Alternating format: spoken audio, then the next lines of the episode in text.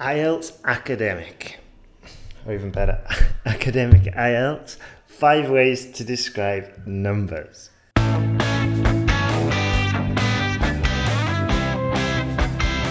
You are now listening to the IELTS podcast.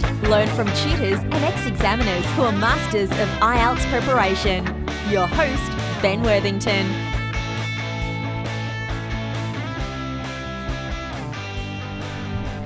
Hello there, my friends. Right, this episode we're going to look in detail at five useful sentence structures for you to describe your IELTS academic task one pie chart, graph, um, whatever. So, first of all, and and I'll tell you just a quick story as well. But before we start with the quick story, I want to just uh, give you a, a quote that if you've got a pen and paper in front of you, I would write down because I think it's useful. So, this is the quote Experience is not what happens to a person, it is what a person does with what happens to him. So I just modified it a little bit because the original says man. I'll say, the, I'll say the original. Experience is not what happens to a man, it is what a man does with what happens to him. So hopefully you wrote that down and you can just turn it around and play with it because I think there's some value in there, especially when we apply it to IELTS. So basically, um, well, I'm not going to explain it because I think you'll get more value just by working through it and trying to understand it. And this will be a good exercise because you'll be uh, just moving the sentences around, understanding the meaning, and it'll just be a good sort of like exercise to move the words and just get sort of like your mental muscles moving. So let's start with the um, the story first, and then we'll jump into the five ways to describe uh, the graphs. Uh, basically, the five ways to describe the numbers. So I want to tell you about a person called uh, a woman called Patty Wilson. You may have heard of her, but she was an epileptic, and she was a uh, well, her father was a morning jogger every morning out there, and she said that she wanted to join her dad when she was little. She wanted to join her dad while she was jogging. And this is even when the doctor said, don't do stuff like this in case you get a seizure and all the rest of it. And her dad said, Yeah, okay, let's do this. Uh, if there is a seizure, no problem. I know how to deal with it. And so they took her, uh, they went running together, and she really enjoyed it. And then she looked in the Guinness Book of Records, and she saw that the longest race a woman had done was 80 miles at this. And she decided to start breaking these Guinness Book of Records, the distances for female runners. But a lot of people were saying that the epilepsy, her epilepsy was going to get in the way and going to hold her back. So I'll tell you what happens at the with Patty at the end of the podcast. First, let's focus on the IELTS academic. These sentences and these structures are going to introduce a lot of variety in your writing, which is what you need for the grammatical range and accuracy. And you are going to find it a lot easier if you write them down and then you can double check them with the podcast, uh, with the actual blog afterwards, and you can review. And you're basically just going to increase your score significantly, especially if you get them right. So let's have a look at the first one. It's very easy, very straightforward. So we can use this for a wide variety. We can use this for line graphs, pie charts, horizontal bar charts, vertical bar charts, uh, practically all of them, except for maps maybe. But actually, yeah, we could use it for maps and flowcharts. But the first one is just starting with a number. And we would say 200 units of the ice cream sold weekly are blueberry, are blueberry flavored, or 600 units make up the ice cream sold um, or make up the chocolate ice cream sales. Okay, so very simple. Put the number and then the units maybe and straightforward. Okay, and it might seem too simple, but do not underestimate it because what we want to show the examiner is a range.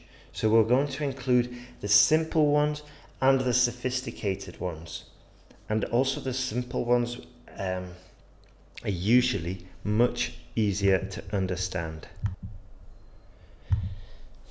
So the next method, number two, is where we're using percentages. It's similar, and we're going to use similar structures, but we would say 50% of all ice cream sold was chocolate flavored, or we could say 33% of the ice cream sales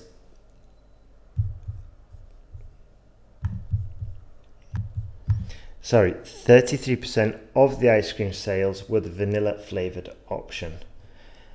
And just quite straightforward really.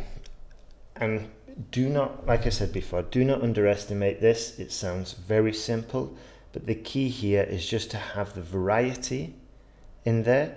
Is just to um, show the examiner that you're aware and try, if possible, not to avoid, uh, try to avoid using the same structures all the way through. So this is why we're going to use different ones. Also, here's another tip.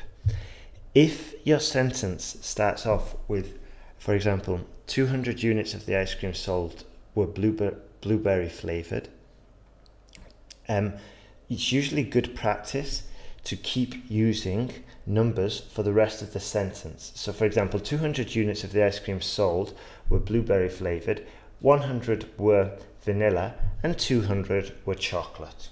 Full stop. We do not mix them.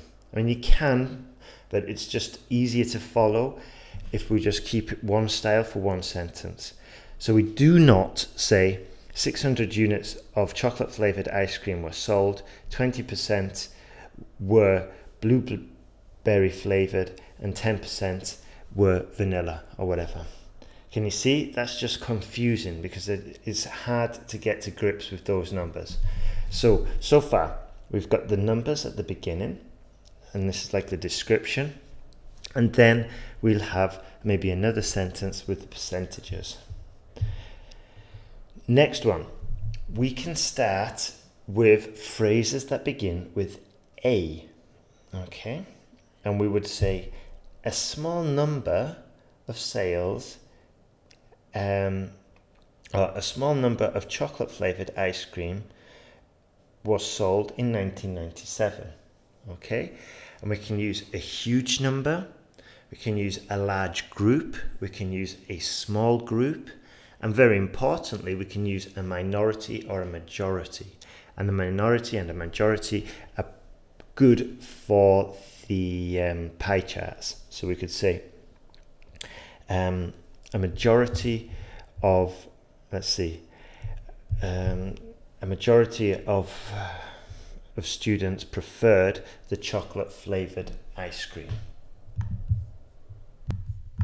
So some more examples. We imagine we have a bar chart and a horizontal bar chart and it shows the percentages of students of languages um, studied and it shows that 19% study German, 19% study Spanish, 94% study English and 23% study French. So if this was the case, we could say a minority is shown to represent those studying German, Spanish and French.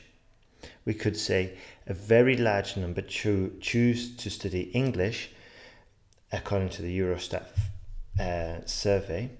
Actually, I would what I would do here is just move that and I would put the, a very large number at the end. So I would say according to the Eurostat survey, a very large number choose uh, choose to to study English, and that just makes it a little bit easier to follow.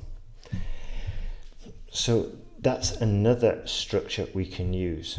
We can say a small number, a huge number, a small group, a large group, a minority, and a majority. And there's diff- you can be quite flexible with this. You can start it all with a very large number, or you can move it around just to improve comprehension. And according to the Eurostat survey, a very large number choose to study English. Okay, and in other podcasts, I've gone into detail why that sounds much better than the original version, which was a very large number choose to study English according to the Eurostat survey. Anyway, let's move on. So the next um, two styles of phrases both begin with of, with the preposition of. So we can use of in two different ways. The first one can mean taken from.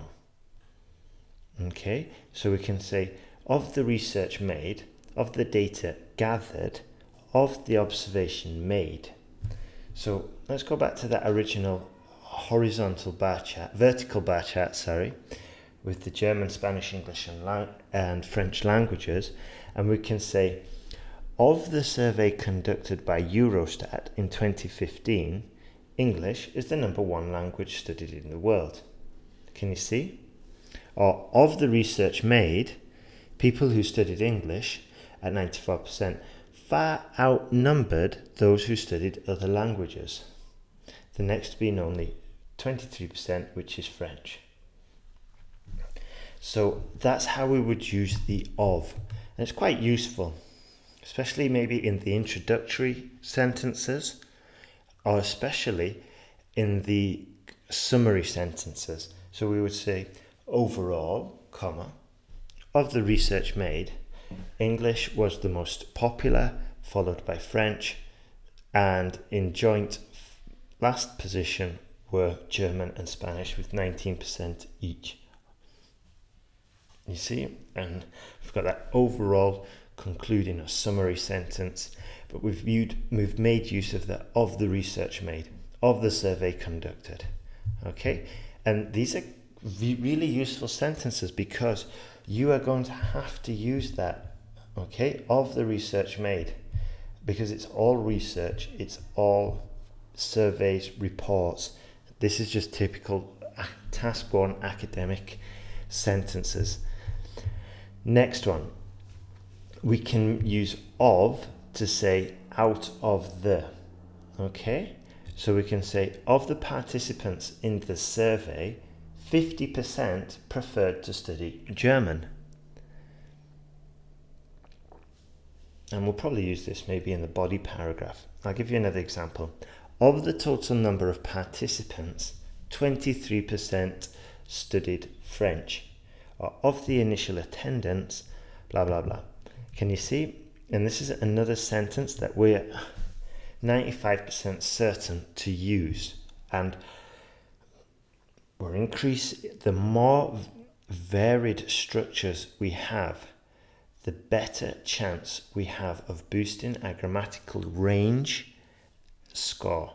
Or one component of the grammatical range and accuracy, obviously, is grammatical range. Using a, ver- a variety of sentence structures is going to help us considerably. So, those are the structures. I'll just give you a quick recap. So, the first one was using a number, quite basic, but very useful. And like I said before, do not underestimate it. So, we'd say 200 units of ice cream sold um, weekly are blueberry flavored, or 600 units of chocolate flavored ice cream were sold in 1997, or whatever. We can also use percentages 50% of ice cream sold, 30%, blah, blah, blah. Next one, we used the A phrase. We start with the article. A small group shows to have taken interest in studying German. A minority decided to study Spanish, blah, blah, blah. Okay. Out of those phrases, we use a huge number, a small group, a majority, a minority, a large group, or a small number. There's lots of other ones, but those are six which would be very useful for your exam. Then the final two were the of phrases, and the first one being taken from. and this is a killer phrase that you are going to absolutely need of the research ma- made, of the data gathered. It is clear Germany was the most popular destination in 2017. Okay, that's a very useful sentence. And the final one was to mean um, out of the. So, of the participants in the survey, um, let's see, of the total participants in the survey conducted by Eurostat in 2015, 94% is shown to be studying English, or 94% study English. Okay, so those are your five useful sentence structures that you can incorporate into your academic task one description. And there's no point in just describing the graph and then finishing. You have to describe the graph and you also have to review it for errors afterwards. Go through, and if you're not aware of your errors or if you think you're missing them, perhaps the best thing to do would be to get an essay, get to get your essay corrected, get some feedback, and ask. Um, and you, the teacher will be able to show you where your errors are. And you can do that either at my site, ieltspodcast.com, or another site I have, which is ieltswritingtask.net. And you can get your essay corrected you can see the mistakes you're making, and it's a very quick and effective way to improve. Now, the final thing, um, no, two more things I want to say. If you're in a rush and you just need a simple structure to follow for describing your academic task one, a structure that will help you identify what information to choose to include, um, a system to help you organize your thoughts and your description for your academic task one, then have a look at sentenceguide.com and it's got a whole course dedicated especially for IELTS Academic Task 1. Now, the final thing I want to say before we finish is about the, the runner I told you about, Patty, um, Patty Wilson, and the epileptic runner. Doctor said that she shouldn't be that she shouldn't do it. Her dad started taking her on his morning runs running side by side. She loved it. She got more involved. She got more determined. She decided to study. Uh, study. she decided to study IELTS. No, she decided to start breaking Guinness World Records, and she started off with from Portland to Oregon, which is something like 150, and then slowly, slowly, slowly breaking them. And she just kept doing this for epilepsy, there was lots of dangers involved in case she did have a seizure, but she just carried on. She carried on running and she just pushed through in face of all the obstacles. And in the very long marathons, her dad continued running with her, and her mother followed as a nurse in like a motorhome behind them. And she did it. Eventually, she did it and she pushed through and she succeeded. And I'm just wanting to tell you that story because, in face of any of the difficulties that we're having, that if you're persistent and you're determined, you will eventually get there. Okay? Have a fantastic day. And any help, if you need any help with your IELTS preparation, send me an email. Um, I'll reply, tell me the situation, and yeah, trust me, together we can do this and you will be able to pass IELTS. Have a fantastic day and good luck.